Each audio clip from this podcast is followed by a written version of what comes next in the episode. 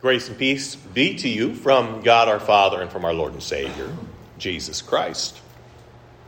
Over my years as a pastor, I have had plenty of people tell me something like this You know, Pastor, things have been great ever since I started going to church again. God is really blessing me. And I've had people tell me something like this You know, Pastor, ever since I started coming to church again, everything's going wrong. I can't seem to catch a break. I think things were easier when I wasn't going to church. Now, both of these approaches are measuring God's blessing by ease of life. If things are going well, well, if they're easy for you anyway, God's blessing you. If things are tough, well, God must be withholding his blessing from you because you've done something wrong, or you failed to do something, or you need to do something more. All right, so I, I started coming to church, thus, I deserve God's blessing. That's the mindset, that's the thought. Well, there's, there's a few problems with this way of thinking. First of all, Jesus has already made it clear that the Heavenly Father gives all kinds of material blessings to the just and the unjust, the righteous and the unrighteous. So the rain doesn't just fall on the fields of the righteous, but on all the earth. God provides for us not because we deserve it, but as we say in the uh, explanation to the, the first article of the Creed, only out of fatherly divine goodness and mercy without any merit or worthiness in me. So God doesn't give you gifts because you earned it, but because He He's good. He's a loving father, and he likes to give his blessings. Second, though, is, is that this mindset ignores a major teaching from Jesus. You know, nowhere does it say, nowhere does Jesus say that if we start following him, our lives will become immediately better. At least, if we measure better in terms of material wealth and comfort. Rather, again and again, we hear things like this from Jesus Deny yourselves, take up your cross, and follow me. He says, If the world hates you, it hated me first. If you were of the world, the world would love you as its own, but because you are not of the world, but I chose you out of the world, therefore the world hates you. You ever heard this kind of evangelism tactic used? Just try Christianity. If you try it, you'll like it. If you try it, God will bless you. well, it is true that God blesses those who uh, come by faith in Christ, but God doesn't promise the kind of material blessings that most people have in mind when they hear God's going to bless you. Sometimes, sometimes following Jesus actually means your life is going to be harder.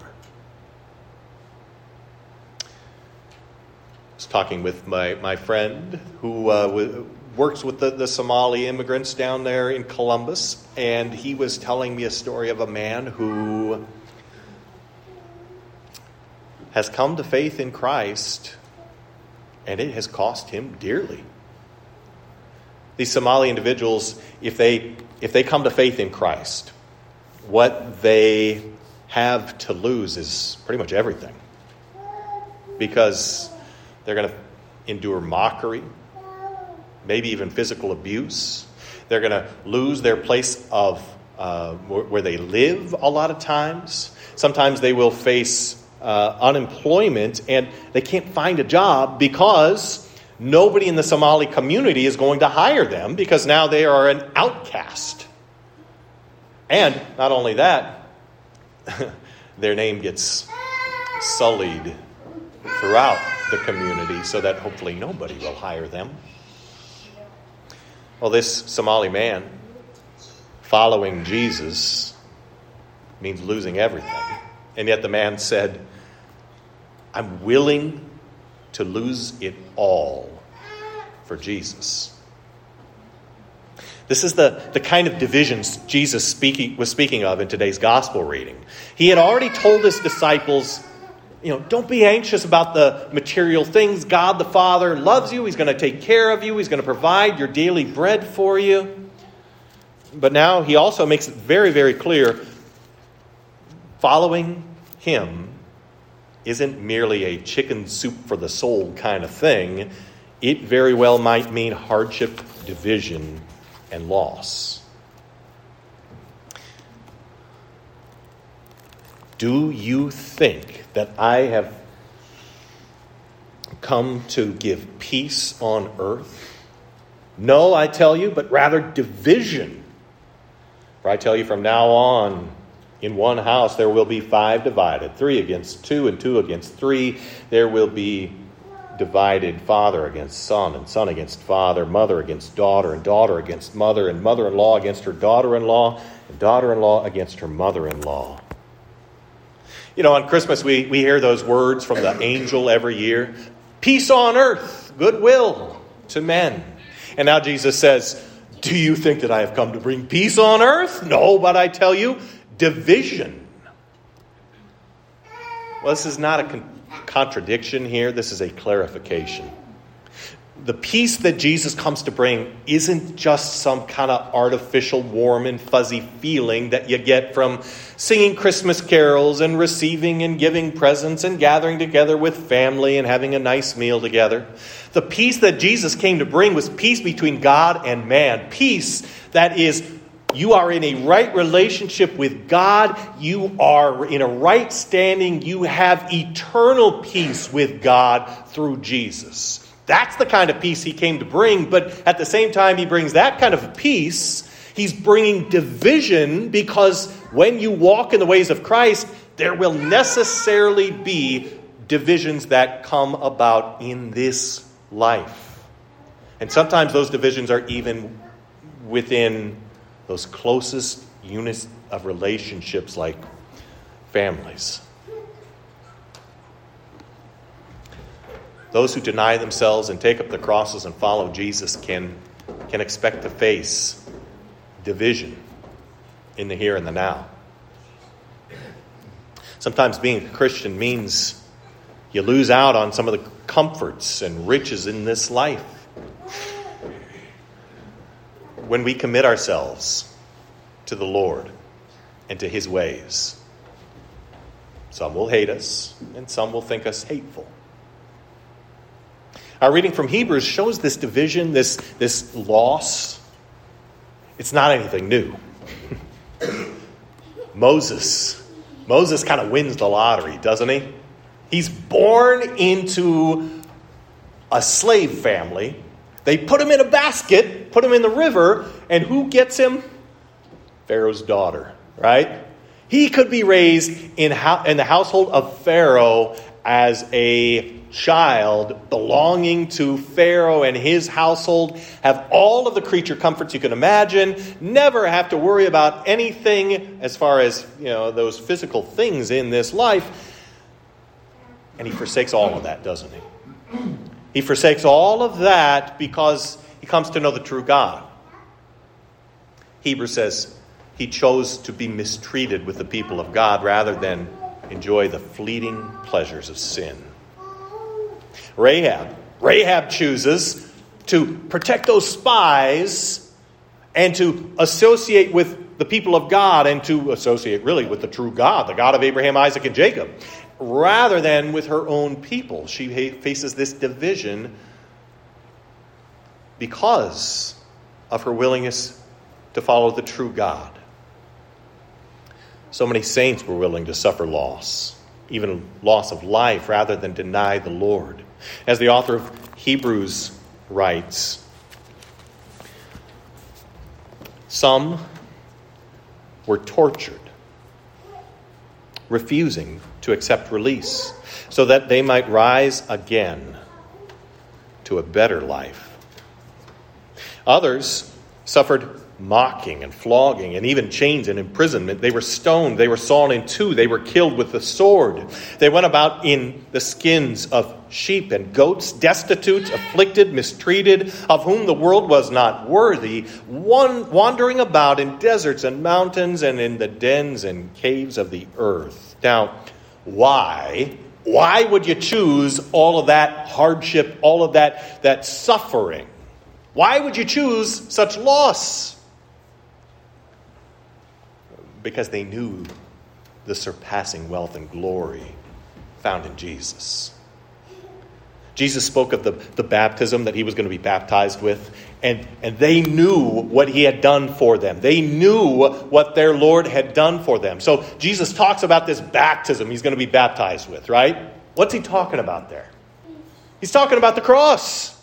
The, the baptism he's going to be baptized with is that baptism upon the cross where the wrath of God is poured out upon him, where he endures all of the suffering for all of the sins of all people of all time.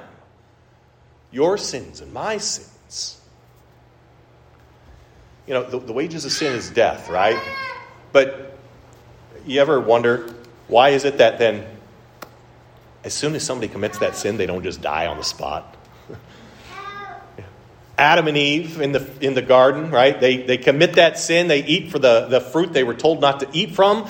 God had every right, right then and there, to be like, oh, you're done.